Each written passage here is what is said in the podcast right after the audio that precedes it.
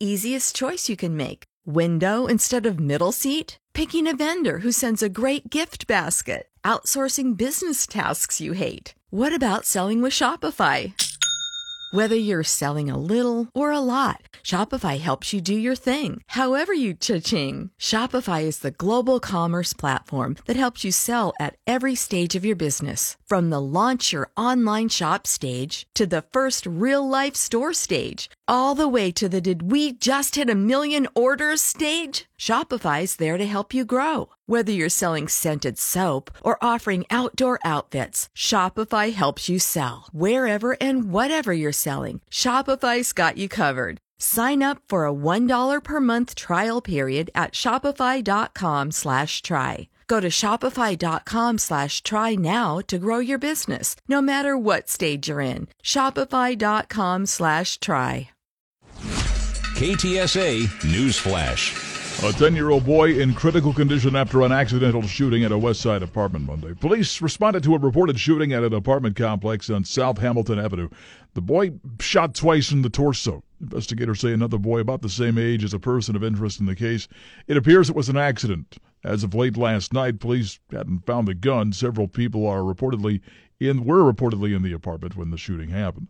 More than 100 people signed up to give the CPS Energy Board a piece of their mind Monday. Mia Martinez said customers shouldn't have to pay their February bills after enduring rolling power outages last week. And how dare you charge us for an amount that we have no control over, that we were trying to survive?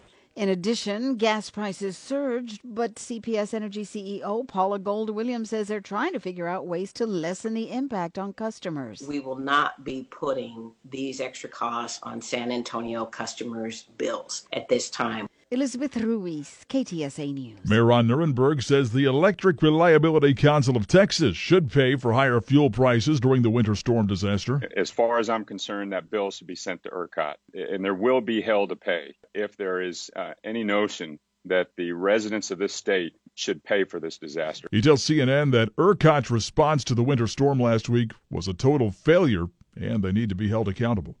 Well, it looks as though President Biden will be visiting Texas this week. He also is fully aware of the footprint of a president of the United States and everything that comes with that, traveling to a disaster area. But we are hopeful that that trip can happen as early as this week. White House Press Secretary Jen Psaki says Biden has been getting updates from his national security team and the head of FEMA. More than six dozen counties in Texas have been approved for individual assistance, and that allows uninsured homeowners to seek assistance for property damage due to burst pipes.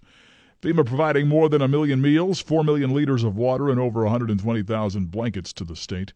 Well, as temperatures continue to rise, water and power continues to be restored. Here's a little more good news. The IRS giving Texas residents impacted by last week's winter storms extra time to file their taxes. And it's not just a few extra days. The tax filing deadline is going to be extended to June 15th for individuals and businesses in more than 100 Texas counties included in a federal disaster declaration. Now, this gives those affected an extra two months to turn in their tax returns. The announcement comes at a time when Texans have a lot of other things to worry about, as the state is still thawing out from the severe winter weather that knocked out power and water for millions across the state. A new emergency fund will help San Antonio residents recover from the effects of the storm. It's called Let's Help SA, and it was set up Monday. Gordon Hartman of Morgan's Wonderland says money donated to the fund is going to be distributed to the San Antonio Food Bank, Haven for Hope, and SAM Ministries.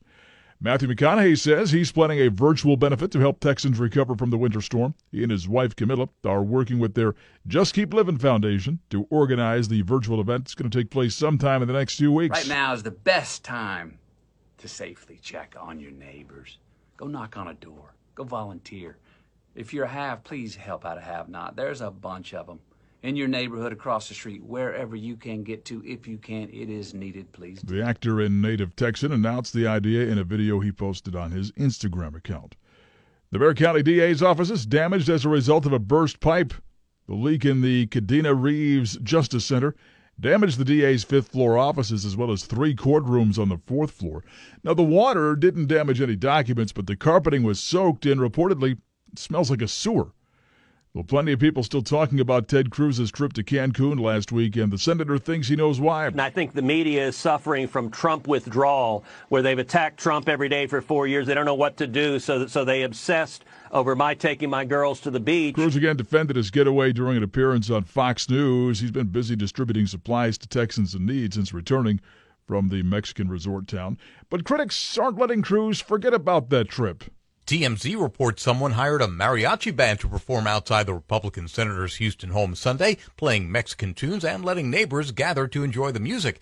It's not clear if Cruz saw the band in front of his home, as he's been distributing supplies to Texans in need since getting back to the state. It all comes after Cruz was caught in a photo leaving on a flight to Cancun, as millions in his state had no power and struggled to heat their homes. I'm Tom Roberts. KTSA Sports. The San Antonio Spurs dealing with a coronavirus outbreak. The state is reeling from the effects of a deadly icy blast that affected millions of Texans, and one of their best players mourning the death of a parent. Now, given all that, basketball seems secondary to the Spurs right now, but they were back at work. They held a full fledged practice for the first time since it was revealed that at least four players tested positive for COVID 19. They're going to be without at least six players when they get back on the court tomorrow for a game at Oklahoma City. Houston shortstop Carlos Correa is open to signing a long term contract instead of becoming a free agent after the season. But if the Astros want to sign him, they're going to have to do it before opening day because he doesn't want to negotiate during the season. The 26 year old All Star hit six home runs in 13 postseason games last year, and he spent his entire career with the Astros after they selected him at the first overall pick in the 2012 draft. KTSA AccuWeather. Plenty of sunshine and gorgeous today with a high of 76. Clear early tonight, then becoming cloudy late, low 58. Cloudy tomorrow morning, then clouds breaking for some sun in the afternoon, high 75. Thursday, cloudy, breezy, cooler, a bit of rain and drizzle, high 61. I'm meteorologist Joe Lundberg with your KTSA Stevens Roofing AccuWeather forecast. I'm Don Morgan. Get news around the clock at News Talk 550 KTSA and FM 1071 and news anytime online at ktsa.com.